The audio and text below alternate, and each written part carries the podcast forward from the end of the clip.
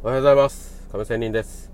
今日は仕事の話ということをしたいと思いますが、えー、昨日仕事でまたイベントがありましてねこのイベントをこなす中で思ったことはやっぱり人って見通しがないとなんか仕事も辛いよなということがありますね。まあ何でもそうだと思いますが見通しを立てる見通しを持てるっていうのは要は安心感なんですね。なので安心って本当に大事だよなと思いました。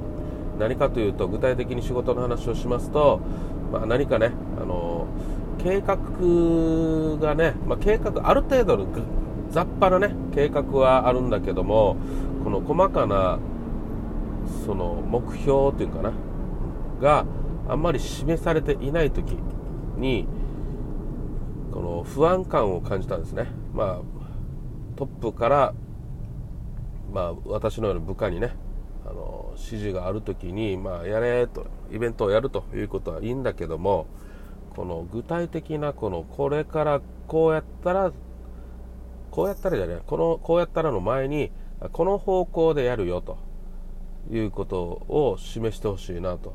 もうなんかあれもこれもやろうっていうなんかアイデアばっかり言うんですね。あれもこれもやりたいって。でそれはいいけどもじゃあ時間数で割り算してじゃああれもこれもできないよねと、ね、今年これやって来年もこれやろうとかそういう計画見通しがあったら全然いいんですけども本当にあれもこれもということだけのただの発想だけで、えー、それを伝えてでで毎週毎週そういうイベントをしてでなんか見通しが立たないんですよ、うん、これやったら次はっていうのがあったらやっぱりこのこれをやってる中であ次はこれやるからこれ材料に使えそうだなっていう探り深みねができないっていうのが私あまり好きじゃないんですね。ただこなすっていうのが本当に辛くて。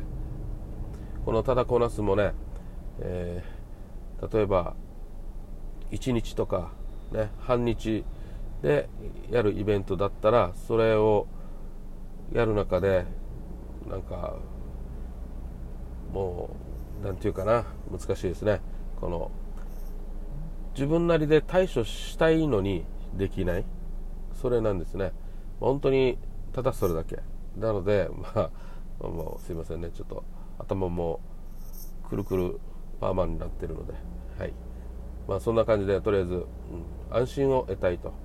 なので自分ももしね、え、そのリーダーたるものになった時には企画者になった時にはやっぱり人にね、え、見通しを立てたのをちゃんと伝えると。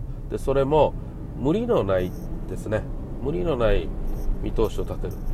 昨日本当に2時間本当はする仕事をね1時間でやれみたいなね。いやいや無理だからと。もうただもう 失礼。こなすだけになっちゃうよと。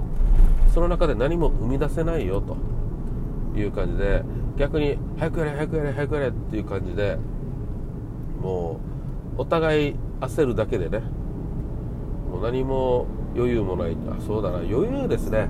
余裕がないっていうのはやっぱり何も生み出せないですね。よく昔ねあのゆとり教育とかあったかもしれないけどゆとりからもしかしたら生まれるかこともやっぱりあるよなっていうふうにね思いましたね。はい。ということで仕事をする時には自分にも言い聞かせますよ。はい。あのゆとりそして見通しを持って周りを安心させる。で安心させるの中には何かっていうと仕事をする中でいろいろ深掘りができる。好材料を見つけるようなことができる心の安心感余裕を持たせるために見通しを立てようと、ね、計画を伝えようと、まあ、せめて1ヶ月3ヶ月だな。3ヶ月も見通し持てたら3ヶ月安心していろんなことができますよね。ということで以上となります。See you!